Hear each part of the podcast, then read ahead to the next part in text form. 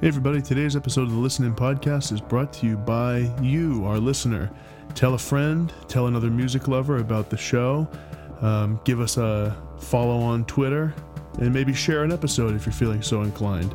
Um, you know, we're basically just asking for charity here. You know, just any help you can give. Let's start the show.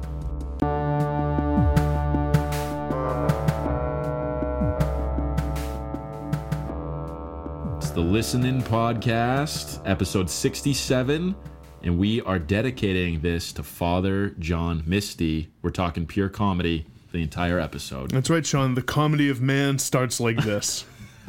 we jump into an episode about Father John Misty and try to explain what he's doing. Well, the one good thing I can say is we are kind of industry insiders. We That's got an advanced copy of this album a week early before the rest of the the public got it. Um, Not a huge deal. No, no, not a big deal. We're just insiders. Um, so we we have advanced thoughts. We have advanced opinions.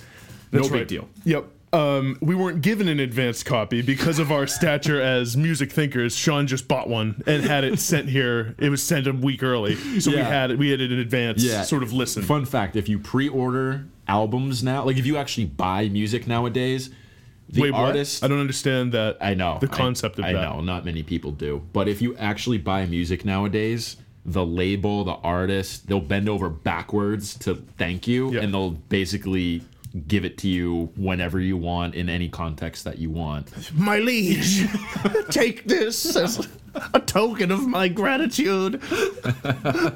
It's pretty much what They're, they're, the, the music industry is a peasant. You throw a shilling on the side of the road, and they're just they're eternally grateful. They're like Dobby the house elf. They just owe you their life. Um, but as a result, uh, we are excited to have some uh, pure comedy takes. Yeah. Um, in on the eve of its actual release. Yeah. So when you're listening to this, you will have either heard the album or you'll be getting ready to listen to it, hopefully. Um, or if you're listening to this and you have no intention of listening to pure comedy, you're a crazy person. Yeah, you are actually. So stop the tape right now. Like pause the podcast if you haven't heard the album, and maybe listen to it like twice before you. maybe like five times. Yeah, because we're gonna be diving into sort of I think the nitty gritty on this Yeah. this episode a little bit, a little more detailed than we've been on some album discussions lately. Um, because it's it's a lengthy album. There's a lot to it. There's a lot going on, and I think it's worth discussion. I don't think we're planning to do it track by track, but it's No. going to be most of this episode. So, um, you know, maybe do a Strap little, in, do- buckle up. Yeah, buckle up. Do a little homework first. And I think to start, we should talk about some of the lead up to the album, Yeah. Sean. Don't you think? Because Yeah. it was Father John, aka Josh Tillman, did an all time sort of press junket and sort of lead up to this album. It was an absolute blitz. It's like nothing I've ever seen before. Every publication, whether it be music or pop culture in general, had some kind of Father John Misty piece, preview, interview, anything. He was in the Financial Times. Are you serious? He was. It was a good interview, but it's so funny to like. I clicked on it, and it's like this Financial Times website, and you scroll down, and it's his mustached face staring back. It's him in like a leather chair, like looking back. He just was everywhere, Yeah. and he had appearances on Colbert. He was on SNL, where he had that controversial performance of Total Entertainment Forever. He was on this like Australian morning show. Yeah. Did you watch that? No, no. It was one of the more awkward things I've seen. He was first of all, he had a ton of makeup on, He- he- like not clown makeup, but he it was like he wore like, like caked on. yeah, like studio morning Yeah. show makeup. Yeah. he looked ridiculous because he's a really pale dude. Yeah. and basically the it's weird to see um, someone from indie rock circles these days do this kind of a of a press circuit in promotion of an album Yeah, it is really weird to see. and a weird album at that. Yeah, that's okay. That's the thing I kind of want to talk about with this press circuit is Father John Misty, the icon, the celebrity, if you want to call it that, the guy, what he represents and what he's all about, I think is more famous than his actual music is. Like if you were to say Father John Misty, a lot of people are like, "Oh yeah, he's that like indie rock guy." You'd be like, "Name one song by him." People probably couldn't really do it. That's the weird thing about him is if if you don't know the music, like you still have an idea of what he's about. I can't think of anyone in the last five years who has been like that. No, and another part of the, his sort of story that there's two elements of his story that get brought up in pretty much every feature I've seen on him. One is his evangelical background, mm-hmm. as like he was brought up in this strict Christian home. He went to a Pentecostal, like borderline cult school for a while where he spoke in tongues. The other part of the story that music writers and any writer who has covered him over this this circuit loves to bring up is that he wrote songs for Lady Gaga and yes. Beyonce. And that's such a small part of what he's all about. Yeah. And he has actually said how much he hated doing that and yeah. how it showed him that the pop music industry is all bullshit and that the actual pop stars aren't empowered at all. They're actually trapped.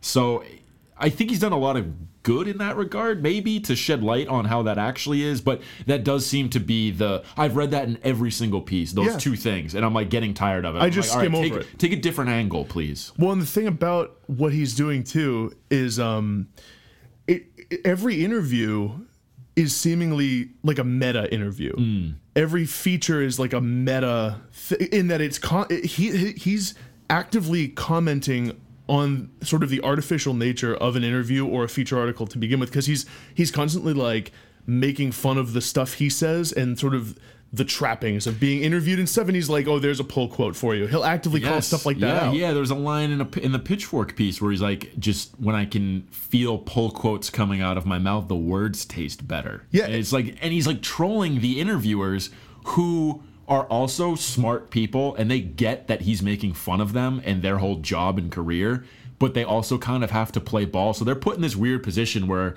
they kind of want to come across as like oh i get it. I'm smart. Like i'm different from everybody else. But like in reality like you're not. He also has this weird it's two things. He has a love hate sort of a dynamic going on with the music press where he seems to love giving interviews yeah. and he loves to be you know to be talked about but at the same time, he can have a lot of contempt for the way it's done. Mm-hmm. And that's sort of one of the weirdest things about Father John, and I think like the fundamental sort of paradox. I'm using words he'd love, by the oh, way. He'd yeah. be all in on like because yeah. he's a big. He throws some some ten cent words mm-hmm. or whatever mm-hmm. this phrase is mm-hmm. into his songs. Um, he is like at one time a ham who loves attention and likes being showy, and on, on the other hand, kind of finds it all repulsive. Mm-hmm. and to use another word i think he loves grotesque. Yeah. Like the idea of fame right. and entertainment right. is a big time thing he loves to critique. Right. But he but he's complicit in all of it. He also can't help but eat it up. Exactly. Exactly. And so this whole thing where leading up to pure comedy i feel like the album that's coming out has been almost lost in it. It's it's part of the story, but it's it's it's it's almost just like another little piece, like you said, part of the narrative, another piece of the story. It's kind of just like the Josh Tillman turned into Father John Misty, and he used to be part of this religious background, and oh, he has this new album coming out. But it, you're right, pure comedy. The album doesn't seem to be the main focus. No, it seems to be more about Father John Misty and his his antics. And as promotion, it's genius and I yeah. think, and the thing is, is like, obviously he's a smart guy. Like that's that's basically a one. That's the first thing you learn about him. It's like, oh, this guy's pretty. He's he's bright. Right. And he feeds off of the polarized takes that that people what people make of him and i think that he knows that like that's like even though it's clickbait and even though he might find that stuff kind of repugnant it's like you can take advantage of that too yeah and absolutely. you can easily use it to your advantage and i, I think he's been pretty willing to do that. Yeah, I, I agree with that. And I think a, a, good question that comes out of this is how much of Father John Misty, the quote unquote character, is representative of who Josh Tillman is as a person and how much is shtick, how much is is that character, what's real, what's not. It's so hard to say in my mind because like I've heard interviews where he's kind of railed against the idea that Father John Misty is a character yeah, and been yeah. kind of offended yep. by it. Yep. But I feel like he kind of has his cake and eats it too because in other interviews he'll kind of use it as a shield or a defense yeah. mechanism and be like, "Oh, it's kind of an over the top thing I'm doing." He even went out. We were talking, I think, last week about the fact that he um, said that for this album he has this character, the comedian. Right. The last one was what, the Ladies' Man, or was it the first one? Uh, the first album. Yeah, well, yeah, something like that. So it seems like yeah. sometimes he actively acknowledges the character, sort of the artifice of the album, and then on, in other instances he kind of it's almost like whatever the narrative of narrative narrative on him is, he does he like feels like he has to squirm out from under it. Yeah. So one of the the backstories on him is that you know he was in Fleet Foxes. He left the band. He had some middling folk albums that he put out under the name J. Tillman. They didn't do anything, and he had this epiphany that I should just speak as myself with all the crazy thoughts that I have, and I'll call this Father John Misty. And I think you nailed it where he's doing it as kind of a shield because I think it's hard to be that out there, that vulnerable with your persona like that. I think he does kind of need a shield. So yeah, there probably are times where he's like, "Oh, I need to revert from this a little bit and be like, "Oh yeah, that's just like the Father John Misty persona." In general though, I really think this is just him. I don't think there's anyone, any artist, maybe Kanye West, who is as honest as he is about everything. I feel like I've started to see him draw more and more comparisons to Kanye Mm-hmm. West in some ways, in a couple of fashions. One's the honesty, the other is just the pure polarization of Mm. the response he gets. Mm-hmm. Because, I mean, I can imagine after he played Total Entertainment Forever on SNL, I know that was a polarizing Yeah. performance to say the least, and it has to do with the bedding Taylor Swift line, which a lot of people are, I think, willfully misunderstanding. and blowing way out of proportion because it's another narrative to Right. just write about. It's an easy angle to take. It is. It just, and he's, I think, more and more. It's actually really weird to see this guy, who is a drummer in a folk rock kind of band, become. He's sort of an icon now in a weird way. He and he and a, it has something to do with the fact that he's a singular guy. He's like it's a one person, Right. and he has this like weird name, and he says funny stuff, and he looks funny in pictures. Like, and he clearly has a sense of humor about himself. And, he, and he's a lot like Kanye West in the way that everyone knows who Kanye West is. Yeah. Not everyone can speak to his music in a real way, where Right. sometimes the music ends up being secondary to the crazy shit that's happening in their public persona. Exactly, and people just end up hating him because of the way he Exactly. acts. And I'm like, well, have you actually listened to like Twisted Fantasy? And they're like, no. I'm like, well, it's one of the best albums of the decade, so maybe check that out first before you write them off wholesale. You know, Completely, I yeah. hate one of my least favorite things is oh, I fucking hate Kanye West. It's like, well, why? Because you because like music journalists or the internet has framed him in this specific way that you're just taking for granted right, Right. now like that and i think part of that happens with father john misty too maybe less so than kanye just because he's not as big but um, I, I think that is definitely the case uh, as well with him Well, And my last comment before I think we should jump into the album Yeah. is that I think one thing that Father John does that's smart is he uses a lot of self-deprecation Hmm. and he seems self-aware of Mm-hmm. the things people hate about him. I saw him quoted as saying like I think it was in a Guardian article. He said I I get a sick pleasure out of seeing how much people hate me. Mm-hmm. And then he was in another interview and he said that he knows how like weird it looks to have a mustache Right. and how everyone must think he's a creep for having a mustache. At the same time, like behind all self-deprecation is like that you're just you're defending yourself Right. there's a little bit of like there's a part of him that likes the mustache Yeah. there's a part of him that is really hurt when people hate Yeah. him and but when you're that famous like you can't and he it. knows he knows there's no poor me people are making fun of me because of the way he positions himself so the easiest way to do that is wrap himself in humor self-deprecation and and just you know brush that off. Right exactly. So let's dive in with some of our thoughts about the actual album pure comedy because this is really what the centerpiece of all of this media frenzy has been about. Yeah believe it or not. Yeah, yeah, exactly. Um, so initial thoughts for me, honestly, I, I almost don't even know where to start with this because there's so much going on. It's an, I mean, it's an hour and 18 minutes of music, um, and it feels capital I important in terms of what is the the subject matter and what he's talking about and what's going on. And there's, I think, there's kind of pressure to talk about it in a in a nuanced, smart way. Um, I'm feeling that pressure, and that's why kind of where I don't even know where to start. I think there's been a lot of music critics reviews that have already started coming out about this that are trying to do it justice. They're all kind of taking the same take on it, where they're they're talking about all of that narrative. They're summarizing the crazy press stuff like we just did. No one really seems to be able to like grab this and like hold it in their hands. It's almost like trying to cup water in your hands, where it's like you have it a little bit and then it slips out. There's just there's so much going on here about society, the ills of society, what's wrong with it, you know, living life in the 21st century in 2017. Uh, like this is almost one where I, I'm not even I'm not going to do it justice by even starting to talk about what it's about. You kind of have to just listen and and, and have your own take on the subject matter.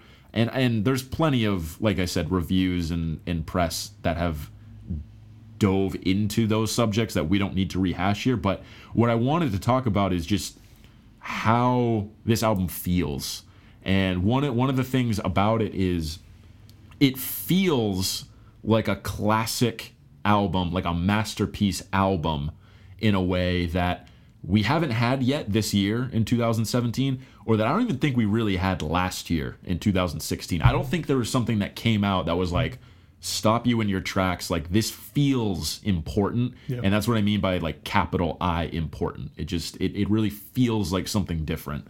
Um and to that point as well though, I think what ends up happening when there's these quote unquote masterpiece albums that come out, they can sometimes get bogged down by those expectations and can get bogged down by that moniker of being a masterpiece. And sometimes it makes it a little less enjoyable because there's so much press- pressure to enjoy it as a masterpiece than some of the other ones. So I think for me, I love this album. I really, really have enjoyed it.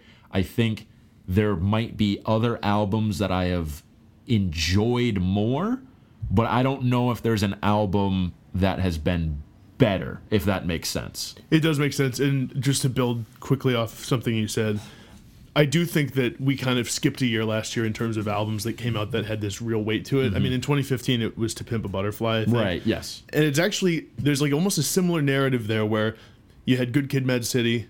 I mean, we draw this parallel all the time, but you had Good Kid Mad City, which is really enjoyable in a lot of, and it's like really great. There's sort of a narrative to it, there's some pop appeal.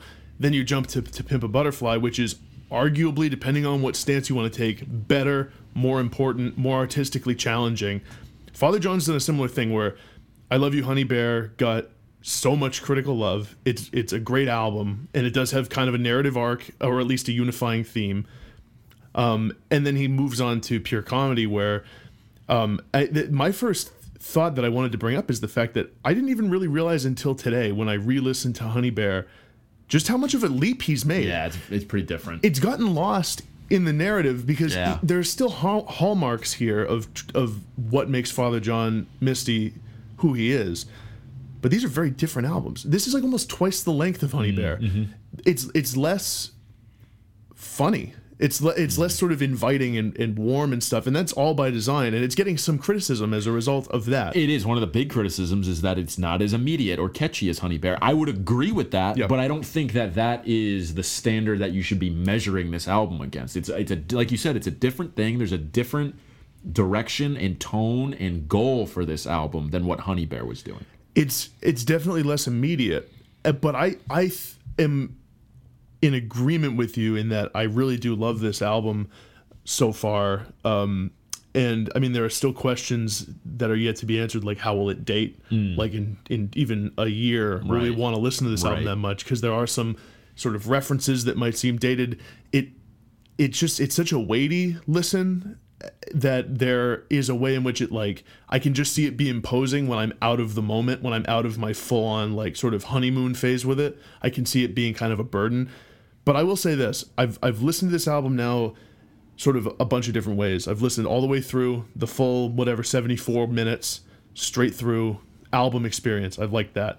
I've listened to just some songs from it. Like a couple listens in, I'll pick songs out, you know, Dying Man, um could be Birdie, could be um, what's it called, Total Entertainment. Like any, I'll, I'll pick sort of, and really like all of them stand on their own in some ways. Some of like I think there are not that many that have sort of a single appeal. Right. But if you like Father John, you'll like almost all of these. I think outside the context of the album. Um, and I've I've listened to sometimes like just skipping the songs I already knew from like previous releases. So I, every time I've enjoyed it, and I really have liked it in every way and even on a distracted listen the thing about this album is i think there's this idea that you really have to you must take something away from it Yeah. I think it stands up as just listening That's just music too. Yeah, I agree. It's super like the instrumentation is really cool. Yeah. Um, and we'll get into more of that. But there's some great melodies, and it's just like as an album to just have on in the background and listen to. Yeah.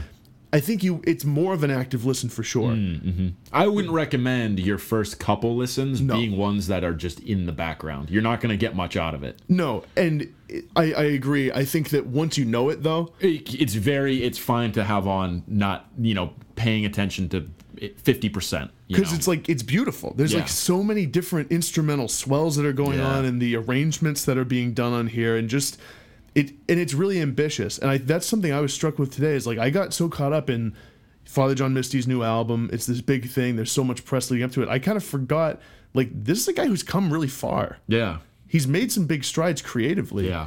and I you know he gets he, like you said he as a person is is sort of bigger than his music it seems at this point but um you know I- i'm really impressed with what he's done with this album Uh, yeah, I I am too, and um, I know we want to get into to some of the actual songs themselves. There's a lot to talk about. I think leaving LA is is a big one to Yeah. talk about, but um, I want to talk about critical reaction to this and fan reaction to this.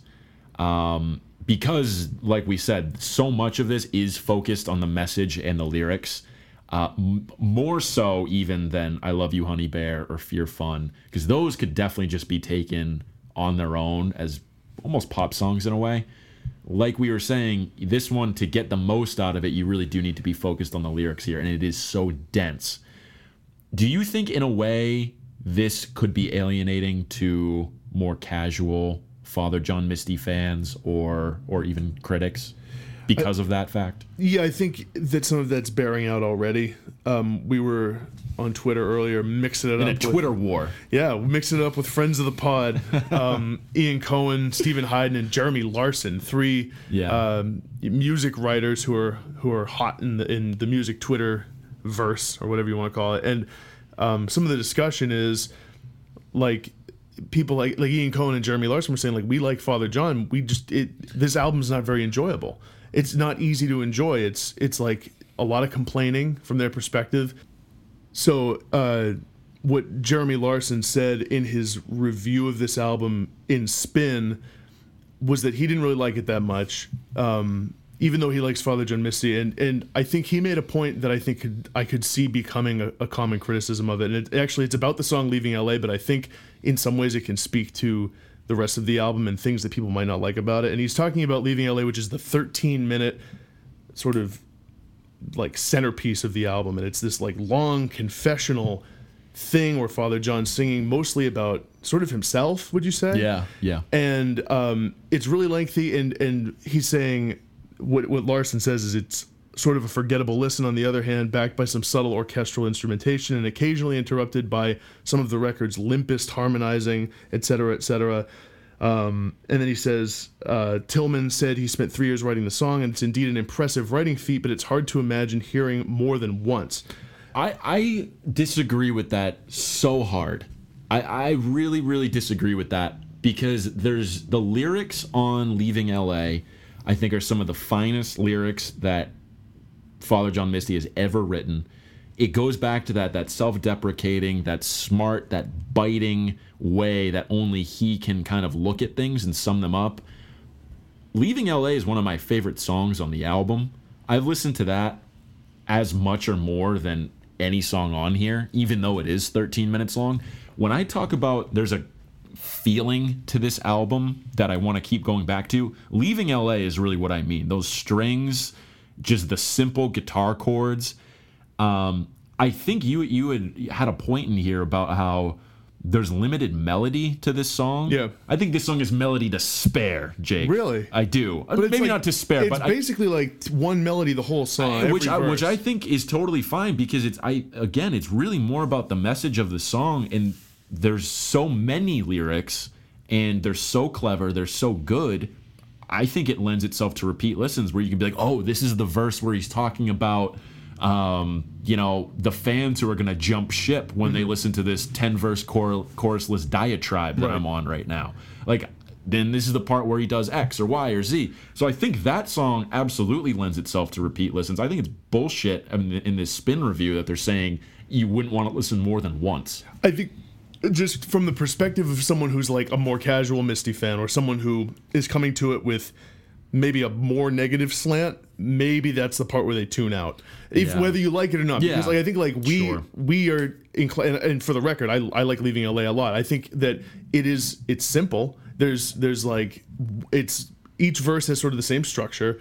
Um and it's sung with the same melody, which I don't mind because that's not the point of the song. Right. It's clearly he's he's doing a different thing about it. Um, I also love leaving LA, and I think it's a song that's almost like an encapsulation of the album. It seems self-aware Yeah. almost of how long it is and how like self-absorbed it is. A thought I had is it it for all that Father John is sort of poking fun at and, and criticizing the self-obsession that we have in this culture and like just sort of all the the failings of the way we live life you know total entertainment whatever like that stuff this is the most sort of just self-reflective song on the whole thing it's mostly just all about him for 13 minutes in this album that really is like these broader ideas these large brushstroke thoughts about life on earth Right. this song is like just these little vignettes about his life almost. Yeah. Yeah. Um, and it- with the strings and stuff, it almost like I get this vibe sometimes that it's like this self-aware, overlong, just sort of dirge for the for the Mm-hmm. the sinking of the Titanic, so to speak. Like sort of the our, our sinking ship of a society. right. That's what I mean. It's like it's a it's a heavy-handed metaphor, Right. and I don't know if I, meant lo- it. I love that though. I love that part about it. Um, and, and yeah, you're right. I think to more casual fans, maybe that isn't going to be the most appealing thing. One of the things I'm realizing, or or have it's dawned on me over this past week, is there is a ton of reaction from critics and fans that they're like, I agree with with Josh Tillman and what he's saying. I agree with all the points that Father John Misty is making. And there's a great line in Leaving LA where he actually speaks to this and he goes, So why am I so distraught that what I'm selling is getting bought? It's like, dude, you're not this completely alone person who sees all like you think you are. There's so many other people out there who also think the same way you do. We just don't maybe vocalize it as well. We're but not like, like famous rock, like rock musicians. yeah, yeah, we this came up on the podcast where we talked about Father John last summer when we saw him in. Newport Yeah, because he that's right. played this at Newport. that's right. And I remember that that line really stuck with me. That why am I? Why is it I'm so distraught that what I'm selling is getting bought? I love that line. It's one of my favorites in the whole song, and it, it goes back to what I was saying earlier about this is a dude who, no matter what narrative is sort of superimposed onto him, he doesn't want that to. Be, he doesn't. He feels constrained by it. Right. He's like sort of he feels boxed in or caged in. Like someone's gonna figure him out. Right. Exactly. He doesn't want that. He doesn't want to be summed up and wrapped in a neat little bow. Which I can understand. I can Because no, also, no human, there we, oh, or selfishly, we all feel more complex than being wrapped up in a neat little bow. Where it's like, oh, this guy's like kind of crazy or whatever, and like no one wants to be categorized and put in a box like that because we all think we're this incredibly unique, you know, being. When in reality, a lot of us feel just the same way. Right, and I, I think this song is is the that line and sort of this song in general. He kind of just lets it all pour out, and um, you know, for good and for bad, because a forgiving listener like you or I, who we enjoy Father John, we're we're looking to enjoy it. We're coming into this album Right. hoping to like it and willing to like it. Mm-hmm. Someone who is more of a hater and hates his stupid fucking mustache and saw him on SNL and is like, fuck him because of the Taylor Swift thing. They listen to this and they're like, yeah, dude. Seriously, like say all the stuff you're saying about yourself is true. I hate you. I can see that. And I can see getting to leaving LA. If you like what's going on at the beginning of Pure Comedy, because there's some really interesting stuff going on, this is a song that really hammers its point home. Yeah, this will test your. This song will test your your limits, your patience. and I think it's a it's a damn good thing. There's the orchestral flares going Yeah. on, in, and there's the strings. It really adds to the song. One and B, it distracts from the fact that it is, like he says, a ten verse chorusless diatribe. That's exactly what it is. There's not a whole musically. There's not a ton going on. Right. Lyrically, it's a lot. Right. I heard, and I think it was in the Jeremy Larson piece for Spin. He said something to the effect of like there are songs, or or he was quoting someone else. And he said there are some songs on here that would be better as blog posts than songs. Like, okay, dude, fuck you. but it's not as enjoyable that way. Yeah, Like, that's the I- I whole know, point. That's why he like- does this. and I th- I think also there there seems to be this sentiment from people, and he actually pokes fun at this on the memo, the one of the the last songs on the album of like Music is my life. it's like this he gets me this guy totally gets me or whatever this is the song of my summer or whatever it's like there seems to be that sentiment of even like his biggest fans even when he's talking about these really heavy subjects and you know crucifying the society that we live in right now there's people who are like yeah dude like i i, I know what you're saying or like I get him, but like no one else does. I think even you and I have this element Yes. of that, and I will admit to it, where it's like I think I'm smart because I like Father John Misty. It's like, Right. well, so do a bunch of other people, dude. You're not special because you like Father John Misty. Like, they, I don't care if you also feel the same way about him as on certain topics or whatever. It's like so do millions of others. That's why he's like this huge icon.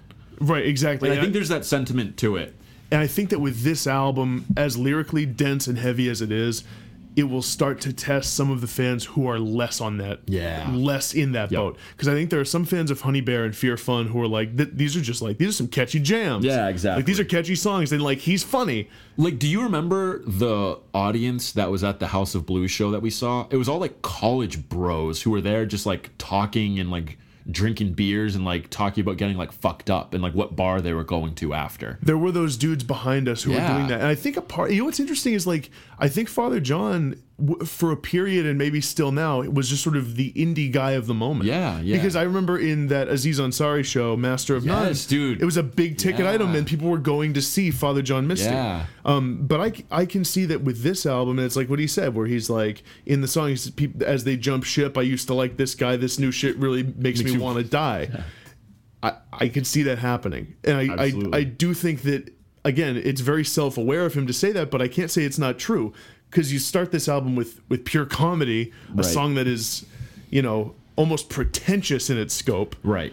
and uh, albeit I love that song, but like it, there's a lot going on here, and if you're if you were more into Father John for sort of the iconography surrounding him, the fact that he had a beard and long hair and wore sunglasses and was just sort of like this funny misanthropic sort of like someone you could latch onto as an image.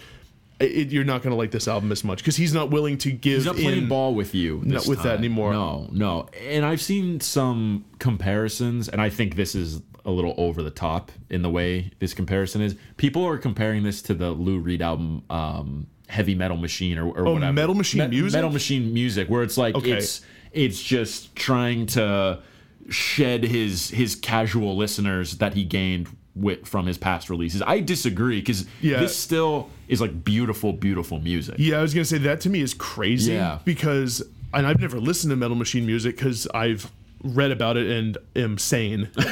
but uh, this album is like there are great, great songs on it. I think we should jump in now to like sort of the sound of what's going on in this Yeah. album. So like I said, it starts off with with the song Pure Comedy, which we've discussed before.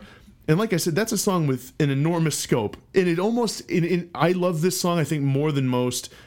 And I know why some people I think I think I know why some people don't like it as much as I do. And I and I, I think it is a failing of it, is it almost bites off more than it can chew. Hmm. This is a song where like he's trying to tackle so much. the the comedy of man starts like this. Our brains are are too big for our mother's hips. It's like okay, you're talking about Yeah. like a lot here, dude. he's starting macro. Yeah. He's talking. Yeah. he, he's starting big picture, and like he, there's like a verse in this where there's it's one of those things where the words overrun the thing. He's like their languages just serve to confuse them. Their Right. confusion somehow makes them more sure. He's just it. He's criticizing everything so harshly that I can see that being off-putting, and It's a it's a great mission statement for the album though. it's great and musically it's so interesting and it really gives you this taste of like what is coming on this album in some ways because it's it's very theatrical in some ways and there's these big swells of horns and I think some strings and just big orchestration. And this was I think the first single we got for this Yeah, album right? yeah. and I remember thinking when that came out like this is going to be a different thing. Um, I think the album itself is maybe a little less different in some ways than that song would indicate. It depends what song you're listening to. Yeah, well, I, I think one of the big focuses here more so than Honey Bear or Fear Fun is the amount of piano that's on here. Yeah. There's way less guitar than you would think. And there's a lot more strings, there's a lot more horns, there's a lot of pianos. It feels very like big and grandiose in a way that those last albums didn't that were very much guitar focused. Yeah, and I think an important person to give a shout out to is this dude Gavin Bryars, Hmm. who I think is like an avant-garde or jazz type composer. And from what I understand, Father John got him for this album to basically write the orchestration and a lot of like the bigger grander instrumental stuff he sort of arranged that.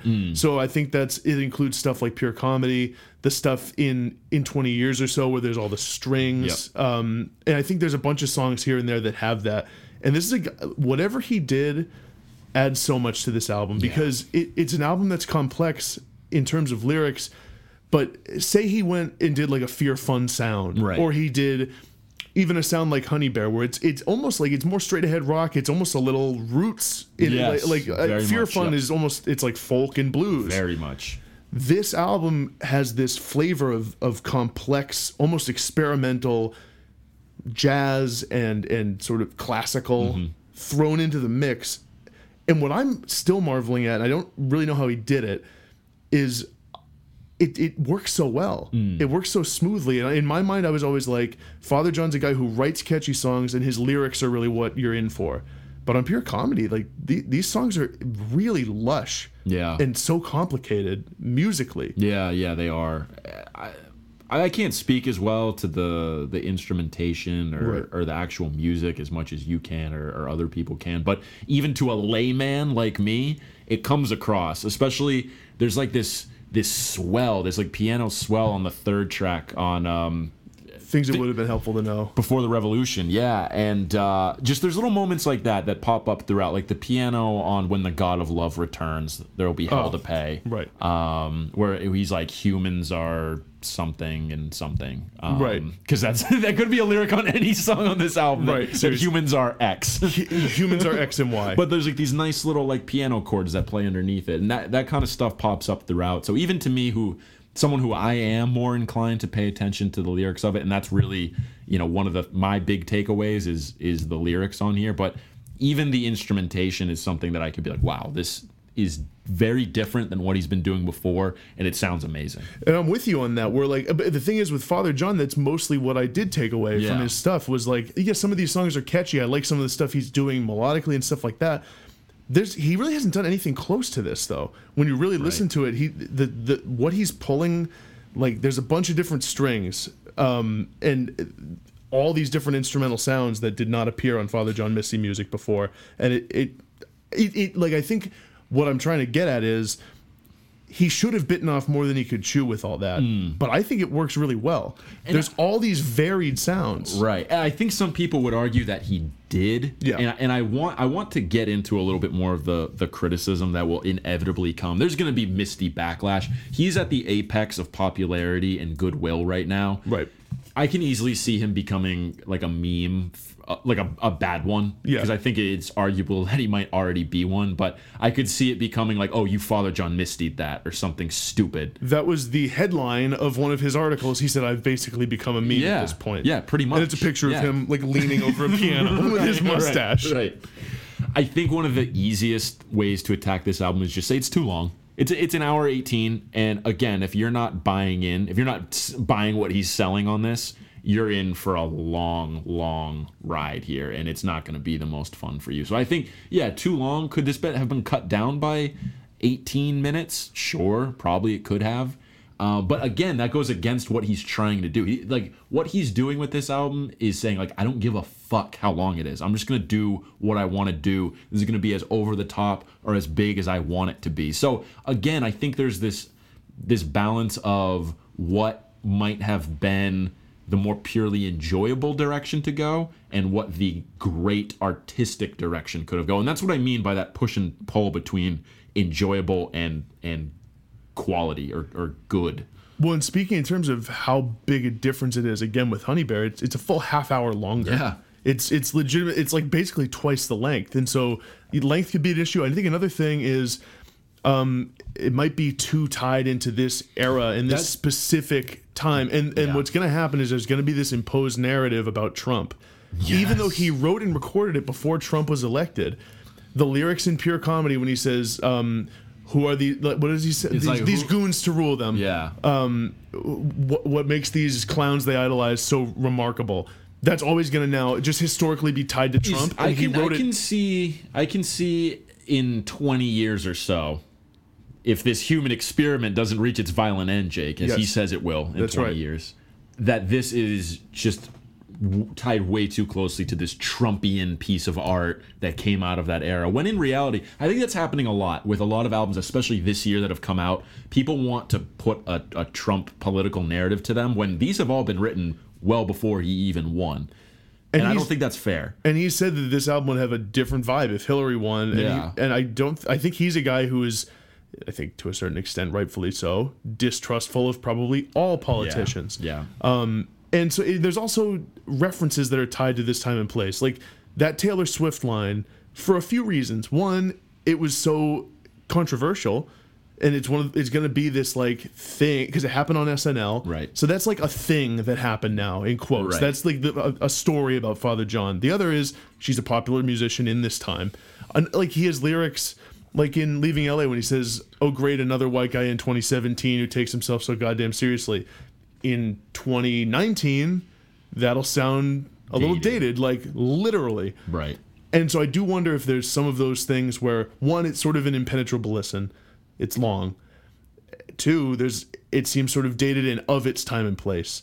Yeah, I, I think, and we were we were talking about this the other day. I think even when we're talking about Father John Misty, I love you, Honey Bear versus pure comedy. In in 20 years, if you're someone like us who's trying to go back and listen to some of these quote unquote classic albums, and you're like, oh, pure comedy is supposed to be one of the best albums of 2017. Let me check that out. I don't think you're gonna be like, oh hell yeah, this is awesome. You're gonna be left feeling cold to this album, and you're like, I prefer Honey Bear. I'm gonna listen to that one. I can see what happened to me with Pink Floyd almost happening with this, where it's like I go back and my trust tree last week was that I've never listened to The Wall. And the reason is it's 80 minutes long, mm-hmm. it's politically charged. I don't know how interested I am in an album that has that sort of thing going on. And so in 20 years or so, someone looking back at Father John, I think exactly that. There, Honey Bear is going to be so much more inviting, even Fear Fun. I can see someone being like, "Yeah, I'm a Father John Misty fan, and I, I've never really fucked with pure comedy though, Or, or yeah, exactly. you know, because Yeah. it, it is so much to take in." Let's talk a little bit about um, in 20 years or so. The song, The yeah, song, the song. Yeah, it, this is the last song on the album, and it takes on to me a similar tone that I went to the store one day did on the end of Honey Bear, where he spends the entire album almost railing against this certain topic or, or kind of discussing it in this big, big way that almost has a negative slant to it. and in that one, it's love and romance. Exactly, where he's questioning, you know, what is this thing? Why are we doing it? It's so silly. But in the end, he's like, it, you know, I never thought it happened to me. Like, Yeah. this is actually real. Right. He does kind of the same thing with in 20 years or so, where he's talking about how I'm just a speck on a speck on a speck, but I'm sitting with you as our second drinks arrive, and all of a sudden, like, it's okay to be alive. Yeah. And there's a really nice sentiment to that that I think kind of needs to be here to offset some of the negativity and and grandiose thoughts that are on this album where it's like, you know what? At the end of the day, the world might be a fucked up crazy place, but if I can have a personal connection with someone, he's like, really that's all that matters. And that's the really interesting thing about Josh Tillman and about Father John Misty is he can look at all of the bad things that are happening and get in his own head about it and, and go crazy about it. He also knows though, it's like the only way to get through any of this is to find solace in other people. And he says it right at the end of Pure Comedy at the start of the album. He goes, I hate to say it, but each other's all we've got. And it's true. And he he has little nuggets like that throughout the album. And I think it's unfair to make a criticism of oh it's just he's complaining the entire time it's like well how closely did you actually listen Right. because he's making points the entire way about how like you need people or like there's these little things that he drops the entire time that are positives. a few thoughts about that. One, another moment like that actually that escaped me the first few times because I was so in the album. Smoochie is like that. Mm-hmm. The song mm-hmm. Smoochie, the whole that song is he's I it's so funny because if you look at the lyrics to all these songs, each one is like it's a tome. Yeah. It's basically a novella.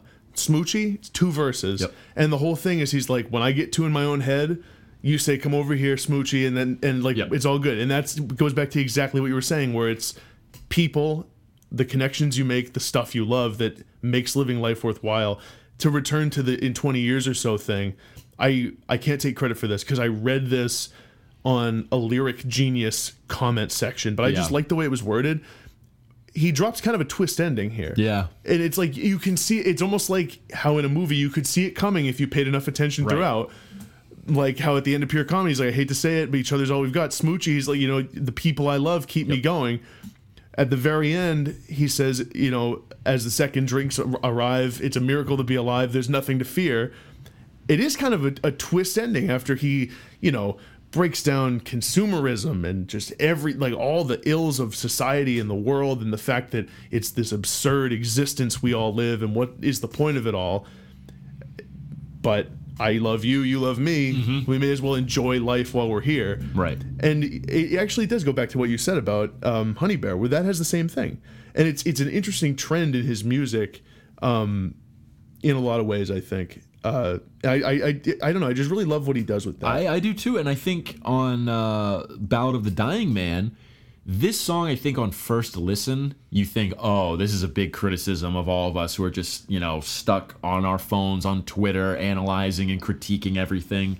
In reality, though, he's teaching you a lesson where it's you know don't waste all of your time caught up with this bullshit on the internet. Like, kind of like live your life yeah. Stop criticizing people because it's not worth it in the end and like you got to live your own life so that's another one where he's dropping a little hint about you know and this is the thing about him he's he's so fucking smart Right. Yeah. he gets up in his own head but in the at the end of the day part of his goal with writing this wasn't just to pick apart society and critique everybody it was like i have the full picture here too where i i know the things that matter but i still can't help getting caught up with this other stuff because it's so fucking scary Yeah, and I, I hesitate to say this because you just said that he's so smart, and I'm not trying to say that about myself. But the reason I can relate to this so much is that my my mind does the same thing where I'm I get caught in these circular spirals of just like nothing matters. It's all sort of this absurd farce. Like, why do we even do this? And then sometimes I do have these moments where I'm like, oh, but like this is fun. Right. I'm enjoying this. I think a lot of people that happens to. Yep. And I think that it is more relatable than you might think. And I, that's where I think the problem with having that mindset, and I think this happens to him, is like no one can possibly understand me. I think he has that idea where if he gets sort of pinned down and what he's selling is getting bought, it's a scary feeling. Yeah. Because he's like, well, do other people think this shit too? And that's what I mean about how there's a lot of people out there who think exactly Yeah. the same way. And and I think that is a little scary to him. You, you mentioned Dying Man, and I just think one of the funniest lyrics on the whole album is when he's like, um, the dying man checks his his news feed to see what he's about to miss. yes, yeah. It's so funny to me because it really is what it's become. People get addicted to their Twitter feed I- I know, and I their know. in like whatever social media you Yep. use and, and whatever news feed you follow. It's it's become this like addiction where it, it's almost like the news and stuff that happens isn't even real. It's just this Right. thing you have to get Yeah, through. yeah. What are you about to I- I've seen so many comparisons written about this album already with reviews that have compared this to Infinite Jest. It's almost like these the one critic had this idea and everyone's like, "Oh, I'm going to run with that angle Right. too. I'm going to talk about Infinite Jest because this is going to make me look smart to name drop David Foster Wallace like I just did. No big deal." well, no, but you're at least acknowledging. Yeah, but it's it's, become a bullshit. And I, I've list, I've read like three or four now, and by the second one, I was like, all right, come on, like what the fuck. But they made a good point about how in Total Entertainment Forever, he seems to be making this comparison to something that happened in, in Infinite Jest. It's this thing called the entertainment that Oh, really? as soon as you start watching it, like everything else just goes away. You basically watch it till you die. And that's kind of what he's saying Oh. about everything that we have going on right now is that you just get so sucked up into it that you, you stop paying attention to anything else. two thoughts. Is it in Dying Man um, when he says, um, we'll all be wrong someday. Yeah, it is. It's like right before the chorus. He says, we'll all be wrong someday. That's a line that I think is really interesting. And it also is part of like we spend so much of our life analyzing and trying to be right and with science and we try to get it. We try to be updated and informed. And it can be really a hopeless, hopeless feeling when you realize I'm gonna die and even a century after that almost like like 50% of the stuff i believe will now be disproven wrong or Right. just passe another century 80% Right. like pretty much all this stuff i hold myself up with and that i believe Yeah. will just one day be laughable Yeah. and that it, like that is what he's contending with when he says later on like oh it's actually worth living Right. Um. Right. and I think that Total Entertainment Forever to that's another point I wanted to bring up is that song's getting lost. I think because of the controversy. I think that's a brilliant song. It's a great song. that that is the most I think accessible Yeah. upon first listen. It's the most pop oriented. I think I brought this up to you the other day.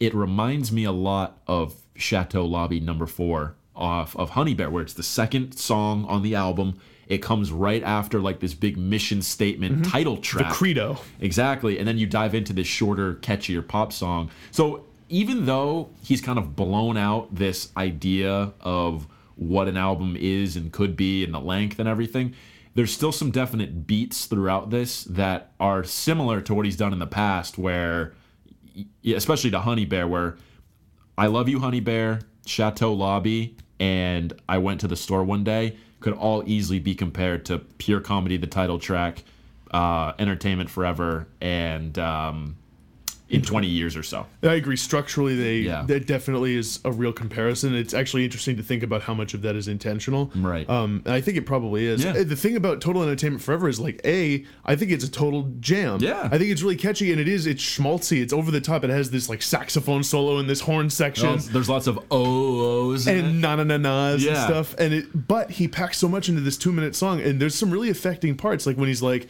when his, I always love whenever I get to the part when he says, "When historians find we'll be in our Yes. homes, hooked into our hubs, skin and bones, a That- smile." that's the the infinite jest reference right Oh, there, where it? it's just like we're like so locked into Yes. the to the entertainment. Yeah, like a smile on ev- frozen on every face. Um, and the stories will be replayed. This must have been a wonderful place. Yeah. like that. It, that's really eerie. Yeah. but it's done to it's done with a smile and like Right, this like right. over the top, almost like sort of cabaret. Yeah. I don't know if that's the right word. but like, no, I, I know what you mean. Yeah.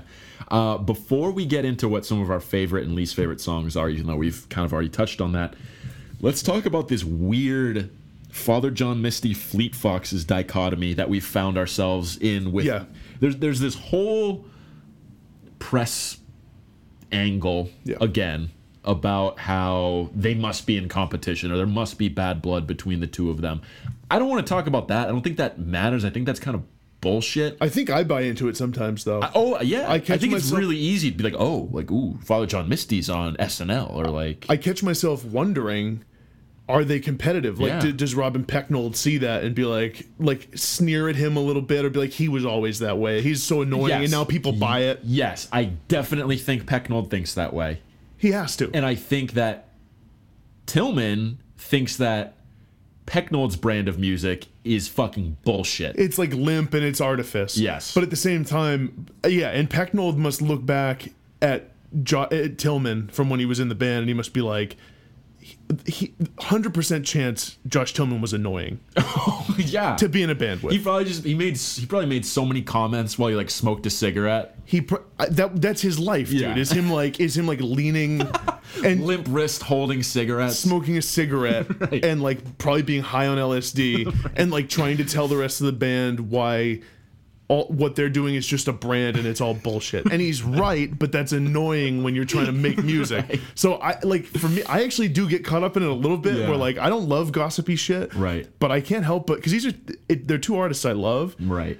And I guess what it comes down to is it really is just crazy to think that there's a period in history now where this dude, Father John Misty, who's now more famous, arguably, than Fleet Foxes, Yeah.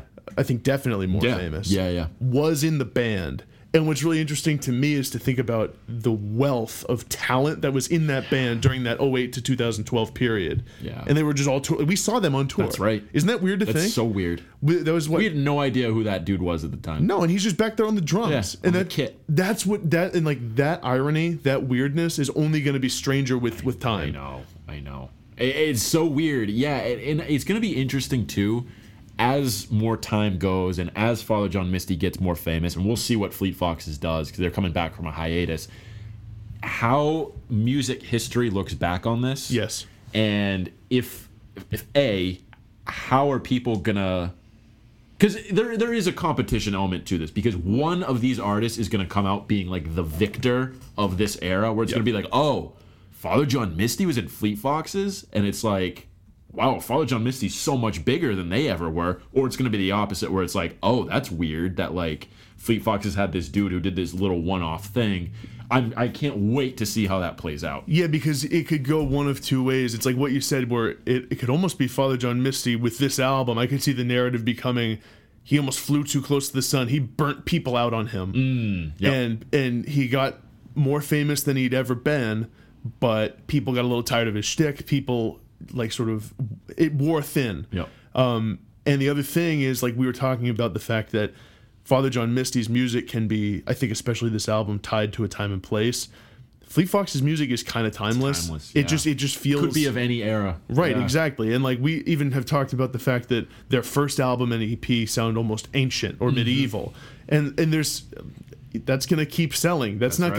gonna, you know, in 30 years that won't seem that much older. pure comedy we already said in two years isn't gonna be Right. that relevant anymore I, w- I really do wonder. Do you think you'll be able? Do you think this is an album you're going to be able to go back and listen to a lot in No. a couple years? no I think there are songs. there's gonna be some not as a whole i already know i'm not going to be able to It's- i think it might even be harder later this year Yeah, yeah I think that it which, probably will. which is that's what happens with some of these capital I important albums. Pimp a Butterfly is another one. I have not revisited that album. No. I don't even think once in full since 2015. I have, I think, just once. Yeah. and it it's tough because and it's it's still good, but that's the difference is you don't listen to it just to enjoy it. You listen to it to kind of relive it for a minute. And Right. like, oh yeah, like I, I remember, and like there are moments, there are songs that you still love, but it I. It's interesting. It's almost like part of me wishes it weren't quite that way. Because I, right in this moment, I'm loving this album. Yeah, I'm all about pure comedy right Yeah, now. Yeah, me too. And I'm kind of afraid of Oh, the future. I know bit. it's coming. I know that's coming. Where I'm like, I I don't have the energy to listen to that right now. Yeah. Um, it's it's going to happen.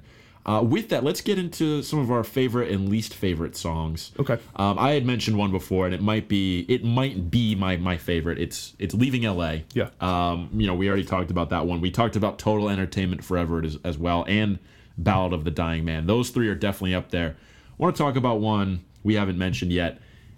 It's uh, So I'm Growing Old on Magic Mountain. So this one is interesting because this seems to be one of the most, I don't want to call it psychedelic, but it's one of the more um, not grounded in reality Yeah. songs. He talks about drinking the farmer's potion and everything got slower. He's like, the slower the better. Cause like I um like you don't age on Magic Mountain or whatever. It's Yeah. like what are you talking about, dude? Do you think it's some sort of allegory for like Hollywood? I, I know what it is. I finally figured it out today. Oh. I was reading a review or something, and it was talking about this story. Uh, I forget what it's called at this point, though, but basically, this guy goes to visit his cousin or something at a sanitarium, and they end up like keeping him there for like years and years, like seven years or something. And when he leaves, like World War One breaks out or something like that. So I think it's a comparison to that, where it's like if I just stay in this like safe place, I don't need to deal with any of the other crazy shit that's going out. And like, like there's a line on that song where he's like, "The longer I stay here, um, like there's no future." Or Right. something like that. So this song to me reads like Magic Mountain is this escape from all of the bad shit he's talking about throughout the rest of the album. Right. Um, and it has this great kind of ambient instrumentation that ends the album for like four or five minutes or something. Um, and the melody on this is beautiful too. It is. Uh, this this is one of the ones where I think if you really liked that fear fun sound, this is going to be the one that appeals to you the most because it has that slightly psychedelic vibe. It has that it's like guitar based for the most part. It has a really easy melody to get lost in. I think this is one of the more um, um, kind of catchy songs that that you can latch on to here, even though it's nine minutes long. purely it's like one of the more purely Yeah. melody based ones i think and like also that outro part because this is the second to last track Hmm. I, the first time i listened to this i remember having the thought that because there's this extended instrumental break and it, honestly it felt like a reprieve a little bit and I think that's intentional, Yeah. knowing the subject matter of that album. It's like we we're getting a break right now. Yeah. You like that little instrumentation is you're at Magic Mountain, where it's like you don't need to think about any of this other stuff. That's pretty brilliant, Yeah. actually, if you break it down Yeah. that way. And it it works because I remember I was like, okay, this feels like it's something he's doing a thing here where Mm-hmm. this is going to be long because I know this is a long song and this feels like it's going to be an instrumental break. And I was like, I can use this break. Right, I right. definitely can use a breather now. Yeah, because he's he's presented a lot. Yeah. He's presented his findings, and there's a whole there's a lot going on. Right. I need I need a, a breather, and the music's great. It's like really catchy, and I enjoy listening to it. And it eventually breaks down into just like a piano Yeah. almost. Yeah, yeah, yeah. Playing single notes. Yep. Um, want me to do my favorites? Yeah, and yeah, talk what potentially leasts are. Yeah. Um, so uh, mine, a lot of the same. Total Entertainment Forever, I think, is my favorite song on the album. Ballad of the Dying Man, I think, is second or first, tied. I don't know. Uh, Pure Comedy, I include in my list too. I think that would be my third favorite. I, I don't know, man. I just, I think that song's brilliant. I, I just like it. Really affects me when everything swells up and he sings comedy. Like the, when he gets really big with his vocals, that really works for me. Yeah. a couple other shout outs. The third track, Things That Would Have Been Helpful to Know Before the Revolution, is one of my favorites. There's Mm-hmm. a part where he it bursts in with big instrumentation and Yeah. he, he's like industry and commerce crumbled to their knees and Yeah. stuff. I remember the first time I heard that, I was like, ooh, the narrative of this album is really picking up. Yes. Yeah, and it's yeah, like yeah. he's using instruments in a way to sort of portray different things, the violence of what the revolution would be like. Um, Magic Mountain, we already talked about. That's in my list as well. Um, and then I also have When the God of Love Returns Love that song. is a favorite. It's just like this nice piano ballad, and it has this really interesting conceit. This is maybe one of the funniest songs on the album. It this is has really some funny. of the comedy that was pure comedy. Right. Uh, this is some of the comedy that was present on Honey Bear that is maybe lacking a little bit on this album. The whole concept of this song is that when Jesus comes back to like bring on the end of the world, he gets here and he's like, "You haven't left me much to work with because like it's already the end of the world." Wait, it's really interesting because he's like, it kind of comes from this narrative of like you're being given a tour of Earth now, Yeah. and you can see how messed up it all is. And there's a really, really as funny as it is, and as sort of sarcastic as it is, there's a really affecting line at the end when he's like, "Oh Lord, we just want light in the dark, heat in the cold." And to create something out of nothing reminds me of someone else I know. Mm-hmm. And it's like, and there's parts in this song where he's like, "How could God judge us for making the best of this messed up Yep. world if there is a God?" And, and yeah, it's like reads like he's mad at God. He's like, next time you get bored, try something like a, a little less. Um, I don't even remember what the word is, Ambitious, a little less ambitious. Yeah. Yeah, yeah. Um, and then quick shout out to in 20 years or so. So which we already basically, your favorites are seven of the thirteen songs on this album. what I tried to do was rank them. Okay. I tried to rank gotcha, them. I think leaving LA would be next. Okay. It, it's like in the Gotcha. middle for me. Um, definitely really like. I honestly really like it, pretty much every song. On I, I do too, and it's actually it's kind of hard to pick a least favorite on here. I, I have two of them, and honestly, if I were to shorten this album, these are the two that I would I would take off. Um, is Birdie and Smoochie. Uh, I like the message of Smoochie, where it's like again, it's that more positive Yeah. vibe to it. I just don't think either of these songs has as much of the interesting instrumentation or melodies that are on some of the other albums. These I understand in the spin review where they're like it's just like there's not a lot here. I can understand those being the ones that might stick out as as maybe more boring. Yeah, those two for me are, I think, more middle of the pack. Um, Well, you just ranked your your middle of the packs. Well, I- that's true. So they're like in that next. Okay, that- so they're like at the bottom. They're in this bottom half. Okay. Well, maybe yeah, bo- top Okay. of the bottom half probably. Okay. Um, because what? There's 13 songs. Yeah. And I ranked seven. So yeah, okay. if I had to pick a least, even though I really like it, I I don't know, man. It's tough, but I, it might be the memo. yeah. I I really enjoy it, and I think it's like it's really funny what he's doing with Yeah. the. In fact, like the the sort of beginning part was like, "Gonna buy me Yeah. a sports team." Like those Yeah. parts, they remind me the most of Fear Fun. Right. It's like just this like kind of old tried and true country Right. chord progression on an acoustic guitar. One of my favorite parts on the album is that middle section where Yes. it's like that huge critique of the music industry Mm-hmm. or whatever, and it's like there's this robot voice, a la OK Computer, where but a, a female voice. It's like this is my song of my summer. Yeah. I'm listening to a chill winter playlist. Yeah. like I think that's awesome. I This just, guy just gets me. yeah, I just think that as a song, structurally, it's so strange, and it doesn't feel cohesive because you have like these, this verse, that's like kind of this like country twangy, Hmm. jokey vibe. Mm-hmm. It builds up into that thing, and then it drops completely out, and you get another verse of "Gone I, or I kind of like that though because what what I'm what I'm seeing with this is that he's doing that whole thing where Yeah. he's like very tried and true, like you said, chord progression and sound. It's something we've all heard before, Yeah. and he's almost it's almost like a Trojan horse of what he's telling you, and then this bridge comes in and it breaks through, and it's like the curtains being peeled back a little bit, and then it goes right back to the other thing. Um, and the whole idea of this song too is kind of all about how we again just kind of numb ourselves with entertainment and um, he's kind of complicit in all of that too. I, I what I love about this song is he kind of gets like angry uh, about it. Like Yeah. he, he he has moments where his voice gets a little bit higher, especially towards the end in that last verse. Um, he's like, "All I need's a couple winners to get every loser to fight in it. Keep the golden calf, just need the bullshit." Like, I, there's a lot of great moments or, or lyrics on this on this particular song, and he played this at Newport when we were there. And the line about how um, where is it? It's about how the concert go. Yeah.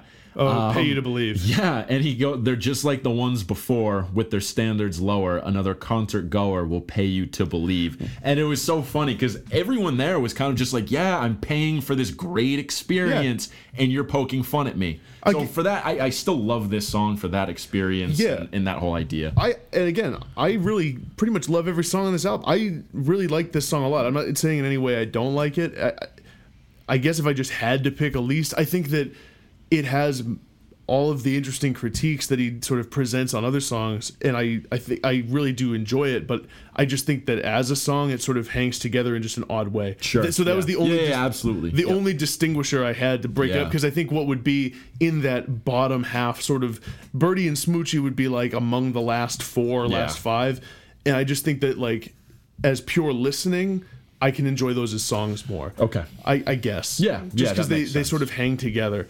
Um, but yeah, I, I agree. like those lyrics, and it always brings me back actually to Newport, where I remember thinking, For people like walking out. yeah, as people are walking out, Yeah. as he says in Leaving L.A., like I used to like this guy, yeah. because he he came to Newport fresh off his his like sort of quote unquote rant Right. at that other festival where Right. he just talked for ten minutes and, then played left. two songs. Yeah. Um, one of the songs was "Leaving L.A.," so that's a little deceiving. Right. But uh, so he was in, a, in in an interesting mood at Yeah. Newport, and he was. I think this song was sung with I think a little extra vitriol. oh, it was. um, because it was. It yeah. sounded like angry. Yeah, and like Yeah. when he's like, I'm gonna take five white dudes and you know put them in a band or whatever, and they, I'll tell everyone they sing like angels with whiter teeth.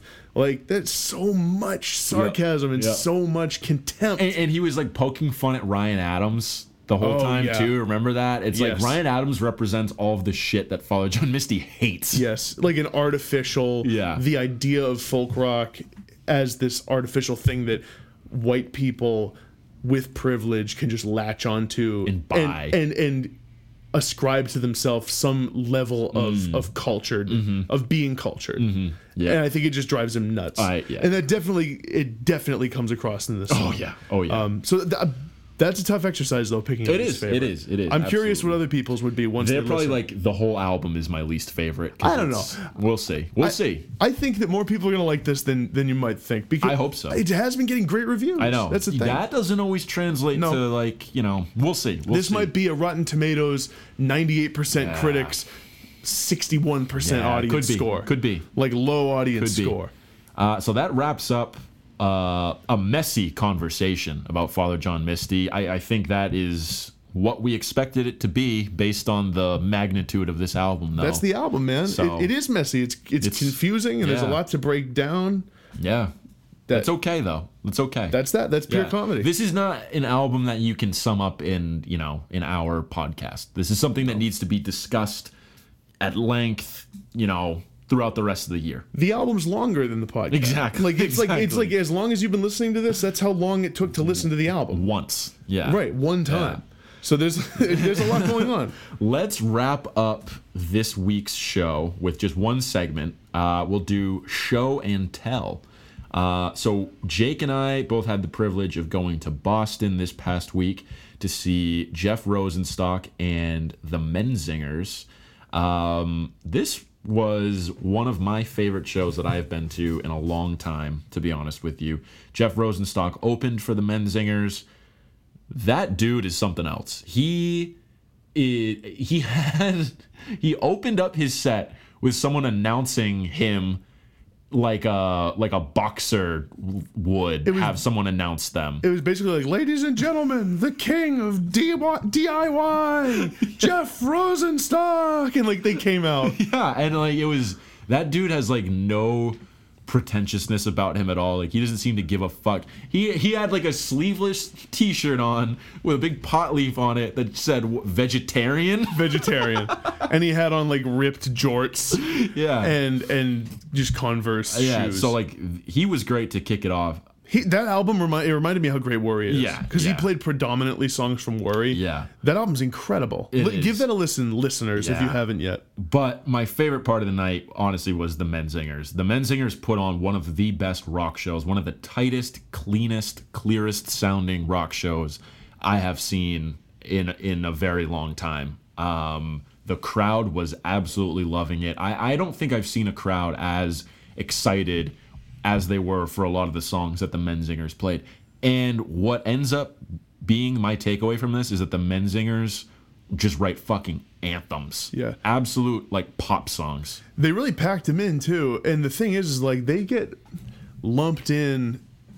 I, I almost equate it to like the grunge thing from the mm-hmm. '90s, where Pearl Jam's grunge, Nirvana's grunge, Alice in Chains, Soundgarden, they're all grunge, but they all have different sounds. Mm-hmm. They're all trying different things, and for convenience, like they get lumped by people in the music industry or whatever because it's easier into one genre. But the Menzingers get sort of grouped into that punk, almost emo group. Mm-hmm.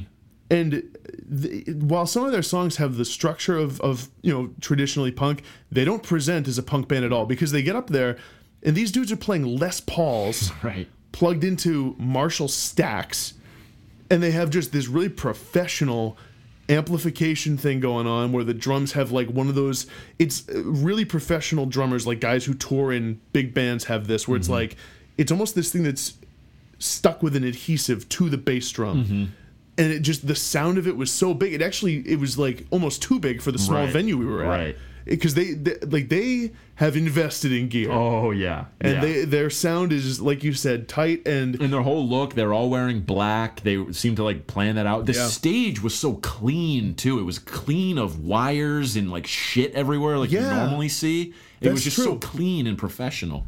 which is kind of weird to see. Yeah. Especially coming off of Jeff Rosenstock. Yeah. Where he comes out there, they have like these sort of rinky dink amps. Yeah. He's playing like a, a Fender. I think he had a Telly with a humbucker or whatever. And they're, they're all playing, Fe- like, it's the more traditionally, it's funny how much Fender versus Gibson is like DIY versus Right. bourgeois rock. Right. But like you think of a Les Paul and you think like Slash and Jimmy Page. Right. And you think of Fender and you think like, oh, that's where people get their start. They're a little cheaper. It's funny to see a band in this. Eh, I, I don't know why. That was like a huge takeaway for I know, me. me too. One of my other funny takeaways. Again, Jake and I don't get down into the the mosh pit. We don't Oh get close to the stage. We usually go up to the balcony if there is one. That gives us a bird's eye view of the crowd. Because listeners, I don't know if you've noticed at this point, we're kind of overthinkers. We we're just not. talked for an hour about Father John Misty. we're not people who just jump in and grab life by the horns. We tend to sort of think about We it. We have a fucking music podcast. we kind of think from the sidelines. All right. So we have a bird's eye view of all this shit going on. And one of my favorite things to do is just look at the security guards who are oh. tasked with making sure all the the crowd surfers get down safely. It's just the best. And this cast of characters was unbelievable. There was this dude with like a big ponytail and He was looking tight though. He, Yeah. He had his own look going and he Oh, yeah. really, really committed. he just looked pissed off the whole time. pissed off. he had like this this ponytail. He seemed to be kind of balding. Yeah. But he had like he was a dude with like black hair. Yeah. Had a ponytail and had this tight, faded beard going on. And he was an interesting He looked like a character. magician. He- Actually, he did. Yeah. My favorite guy by far was the um the bigger dude, the black guy Yeah, who was, yeah, who was yeah. behind the barricade. He was so athletic, Yeah. and he was running around and ma- just making plays out Yeah, there because there were crowd surfers coming over and over, and he was always ready Yeah. to catch one. Yeah. That must be so annoying. Dude, and there was at one point the Menzingers were playing like a nice riff, and that dude, that black guy, was like bobbing his head. He was liking it. So it's not something you normally see with security guards. Do you remember the fucking kid? He was crowd surfing. There was no one there to catch him though. he got dumped over the side. Yes. he just smacked down onto the floor. Everyone up in the balcony was like, "Oh shit!" Yeah. And that guy looked seriously hurt when he got up. He did. He was trying to. He was doing that thing where he tried to brush it off because he's like, "Oh shit! Lots of people are looking. I gotta like play this off like I'm fine." He was. He was a hurting unit. He was hurting. He definitely had the wind knocked out of him at the very least. Two telltale signs that he was not okay. One, um, he was brought in the back by like someone from security, I think, or like to have him medically evaluated. It, it seemed to me. Two, he didn't re- um he didn't hesitate or like No. try to fight against that at all. He immediately went. He just immediately went back. I think he knew he was fucked up from this fall. Because dude, I was thinking about this say I like to imagine that that guy is someone like us who like doesn't let loose often, and he finally decided he's like, you know what? Everyone who crowd surfs, everyone gets caught. Even some of the people who like were really thrown Yeah, yeah. got caught at Right. last second. Like these Right. bouncers are good at what they do. Right. And this guy's like, you know what? I'll let loose for once. I'll give it a shot. See what it's like. The poor bastard is the one dude all night Dumped. just got dumped and and dude like it was like one of those things. It honestly looked like when cornerbacks leave a wide receiver wide open and they the guy blows them off for an 80 yard touchdown the the dudes who are in the in the pit were just looking around like like who missed that they're all Yeah. they're all pointing fingers yeah. it's like who was that It's so true. I know. They were all like, "What the fuck? How did that Yeah. happen?" i honestly the the the dynamic between the dudes catching mosh mosh pit and crowd surfers and the people crowd surfing is it never gets oh old my to me. god, it's so funny. Because they're people with very you can just tell different different worlds Wildly worldviews. different people. And like, you know, these dudes catching kids who are crowd surfing are a uncomfortable with it. Yeah. They were all wearing like pl- uh, rubber gloves. Yeah, and they're like, what the fuck is wrong with these people? These stupid fucking white people. like, they can't just come and vibe out to a show and enjoy it. They have to like hurt themselves. I know. They have to like fight. Yeah, it's such an incredible dynamic. There's a lot that you could dive into about the psychology of going to a rock show like that Oh, yeah. and needing to to like thrash and, and do all of that. another m- big moment where people in the pit were looking at each other like who who blew their coverage. yeah. was two different times different dudes managed to sneak up behind the stage and Yes! sprint off Yes! the stage and stage dive. That's right. Which A is so dangerous. Yeah. And B was awesome to watch. This one kid, Yeah. the first one who did it, somehow snuck up onto the stairs behind the stage. I didn't see it. All of a sudden you just see him bolt across the stage by the two uh, between the bass player and, and guitar player and the Menzingers and just jump like like a fucking like like straight up like dove. yeah, he dove. Head first. Like that's something where like if you don't know how to dive, you couldn't have done that. Yeah. And he it was actually an amazing thing. Dude, I was yeah. thinking about it after and I'm like, that takes a lot of balls and it's hard to execute. Athleticism. If you're like a little too heavy or like can't if you don't have good hops, Yeah. you're not gonna be able to do it. No, that. I know. This dude successfully did it and then crowd surfed. And then the, the guys who were like, who blew the coverage, they're all looking around. One of them was trying to catch him and he kind of like, I, I watched this dude because he starts crowd surfing and he's like kind of floating. And as they're pushing him towards the front, he was He's like, swimming. He was swimming back. He was like actually like pressing off people's shoulders Yes. with his feet. He was like kicking people to get back. He was He's- literally swimming through people. he was wading back through the crowd because he knew He was fucked. Yeah. if he got caught, if he got sp- if he got spat out the front, Yeah. he's gonna get kicked out because I really think that's where they draw the line. Did you see he did it a second time? Was that him it was again? the same guy. Okay, I thought this it was two time he dudes. dove and someone else was already crowd surfing in the exact area he jumped into. He like almost ran headfirst into the other person crowd oh surfing. Oh God. So dangerous. I don't know why people like get down with that. What's funny is that like, there's this like small part of my brain where I'm like, it would be fun to try it, Right. but yeah. I am such a wuss that like I would need like fucking like I need like elbow pads and knee I, know, pads I, I couldn't. I wouldn't be able to wear my glasses. Yeah. I'd have to have someone hold my wallet. I'd want a harness. You'd have to walk me through it. It would Right. be like going to like like a a rock climbing place. I need all the I need all of the precautions in place first before I'd be willing to try Exactly. it. Exactly. And that will never happen because that's lame as shit. There's no such thing as that. Do you want me to dive into this next yeah, thing? give us your give us your Okay. other show and tell. Quick show and tell from me. So I won tickets, listeners, through work to go see Stevie Nicks of Fleetwood Mac and Pretenders, who opened for her. They're, I guess they're not the Pretenders. They're It's just Pretenders. They're. Pretenders, which is hard to say. Interesting. So I'll keep this quick because we're running long here. Yeah. A couple things. This was at the arena here in Manchester. I had grown so accustomed to going to like the biggest possible show I'd see is like in a theater, Mm. and then the rest are like in little sort of small hole in the wall type standing room only places. Right. I kind of forgot what it was like to go to a stadium show. It is a very, very, Mm-hmm. Excuse me, different vibe. A lot more casual listeners, a lot of, you know, an older crowd. Obviously, it was Stevie Nicks, Right. Um, and it's just a different feeling altogether. But mostly, I don't like it as much as the type of shows we go to. I will say, I didn't hate being able to sit during this show That's a big one. we won free tickets through work, which means we got to sit in the box suite. Um, Mary Kate, big friend of the pod, and I. And I was kind of, I was, you know what? I'm not like so invested in this that I feel like I need to stand up Right. for Stevie Nicks. Like I'm just gonna sit back and enjoy this. Right. This is something where I have no, you know, I've become so accustomed to No going. dog in the fight. Right, I've become so accustomed to going to shows where it's like this is a band I'm invested in, and I'm really going to take something away from it. Right. And I spent money, and this is like, hey, this sort of fell in your lap. This is just this free thing, Mm-hmm. totally different vibe, and I went and just sort of enjoyed it, and it was a good time. I feel like that's how most people, even if they've bought a ticket, Yeah, go to concerts with that mentality of, oh, I'm just gonna like chill out and enjoy it, and if it's not like great, then whatever. I had a fun night anyways. yeah. It's just it's so different. It's so much more professional what they Yeah. do, and a couple real like f- observations quickly about what Stevie did that I thought was really funny slash weird.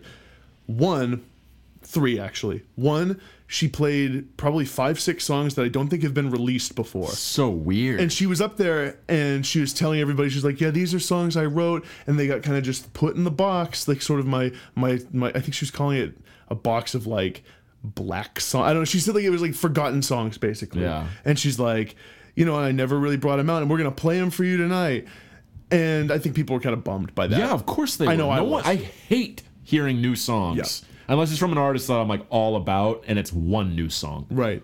Two, this was like VH1 storytellers for Stevie Nicks. Mm. She's up there and told no joke like full like five minute stories. How long do you think she spent talking for this entire show?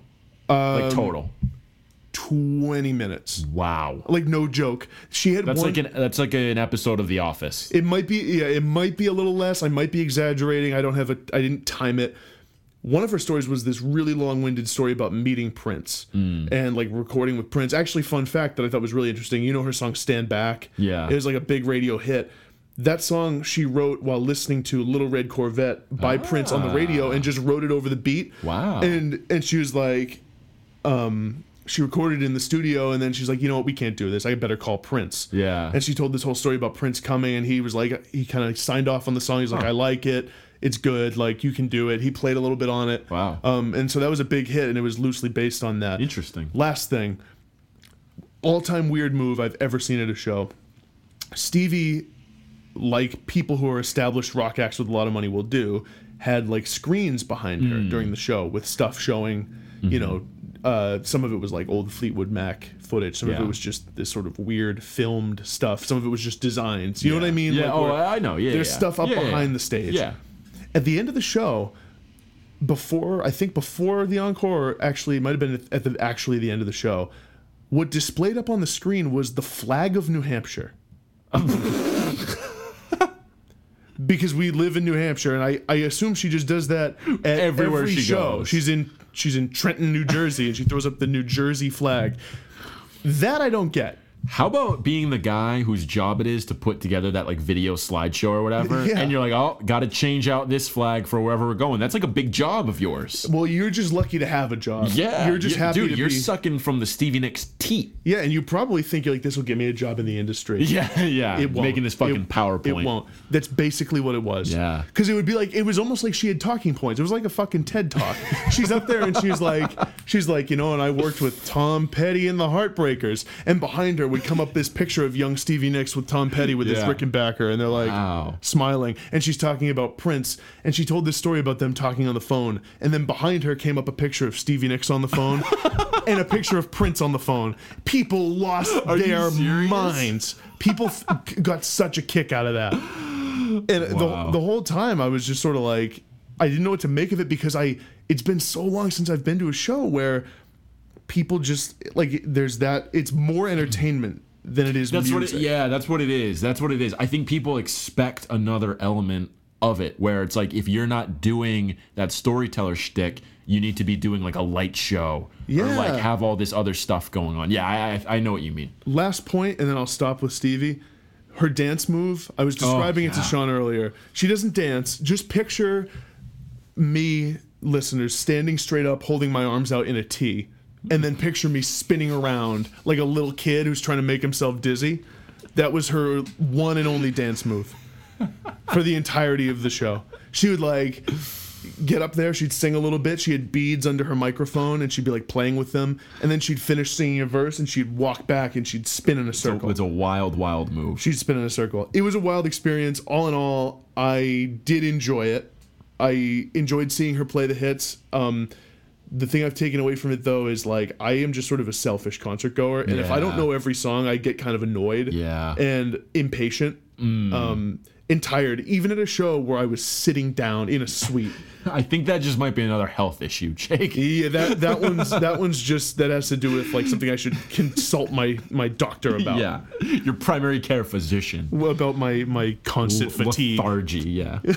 Lethargy. So how's that for you? That's a lengthy That's that's a big episode. Wide Um, ranging. Yeah, big time, big time. Uh, What would a Father John Misty concert be like if he had a presentation? oh my god, dude, it would be like it would be pictures of politicians but with like photoshopped pigs on onto them or something. Something over the top like that. But the thing is, is like what makes it so hard to picture is like he would realize how cliched that is. yeah, exactly. He'd like, oh, that's that's that's a really tried and true thing. I can't. He seems to have some of that um that like uh Tim and Eric humor about him where he bit. really likes that stuff. I feel like he'd do something sort of like that. Tim is touring with him for That's for a yeah, couple dates. that's right. That's right. um because he put out an album last year and i think that they must be friends or something because i remember that when pure comedy came out i remember seeing tim tweet he just like quote tweeted the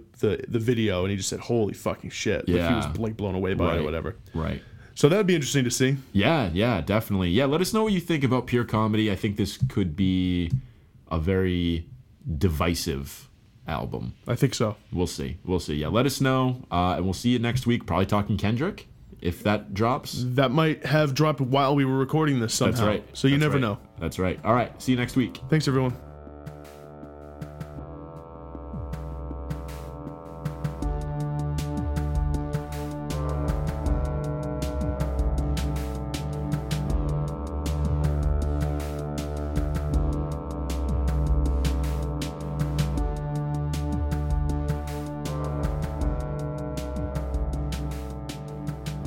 So now we're recording. That LeBron talk was such good pre-show fodder. Did you think we were on? No. Okay. No, I, I knew we weren't. I knew we weren't. I feel like we've been we've been lacking in the pre-show takes, which is maybe a good thing because there was a while there there was a stretch of episodes where it was like 15 minutes of Yeah. just like you can't force much. it. You can't force it. Yeah. You know, if we have stuff to say, we have stuff to say. Really, this is like this is just a little bit of uh, verbal aerobics to get us going beforehand. You know, toy boat. toy boat. We're, Toy we're boat. just saying unique, blah, unique New York, Sean. That's right. You know, Anchorman type stuff. yeah. We're I- sort of Anchormen. yeah, sort of. I think that's how people view us, oh, without a doubt. like as Anchormen. without a doubt. And I think we're pretty geared up to talk about farmer job misery. Uh, butterdumb shrimpy. What would your father John Misty joke name be? like, would it have to be based around my name? Yeah, like like the second part would probably definitely be Jake. Okay. I saw, to- you know what was funny is like someone who tweeted back at um, Cohen today when he did that tweet about like this is the correct. Oh, take. I saw. Yeah, yeah. The guy who replied was Father Jake Missy, and he goes he goes false. And it's like, well, dude, right. not exactly. Clearly, you're not an unbiased source of fucking opinion in this in this matter. True. You seem to be sort of styling yourself as This this Misty acolyte. as a yeah as a, as a sycophant in the in the Church of Misty. Yeah. Um, I don't know. It'd be like, is there some way I can mix in cereal in some way, yeah. like milk? I'm trying to. Th- crispy would be the end. Yeah, like rice, yeah. like like Father Rice Crispy yeah. or something like that. Yeah, that's a good one. That's a good one. like, yeah, I'm trying to see if I can mix in cornflakes. Mine somehow. would be like Father Sean Sleepy or something because I like love sleeping. Can't wake up. I'm trying to think. You have to have a good first word, yeah, yeah. like Pillow Sean Sleepy or something, but it has to be like something that's roughly father. Right. Buck Spring. No, it's not. Be, yeah, Tempur-Pedic. Something, something like that. We're we're like eighty percent of the way there. These are great. I think Father well, at least Father Rice Crispy and Father Sean Sleepy those are good, those are good ones. bad. Yeah, those are good ones. What's the singular, by the way, of of, of Rice Crispy? like, what's I- one? I- is it with a Y? I think it's just a crispy. Is it with a Y with a one one K? one crispy. Wait, Rice Krispies is spelled with a K, right? Yes. Yeah. But it's yeah, so it, with a Y though, right? Yeah. One singular Rice Crispy. Yeah, that's right. With a Y. Yeah. Father Father Rice Crispy.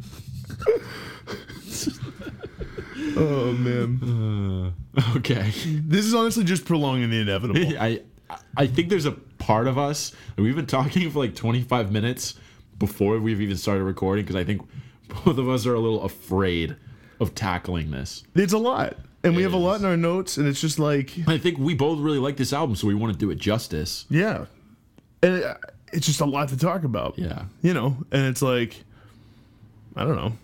it's it's a lot. I'm not not tired. Right, I'm always tired. Father Father Sean sleeping. That's right.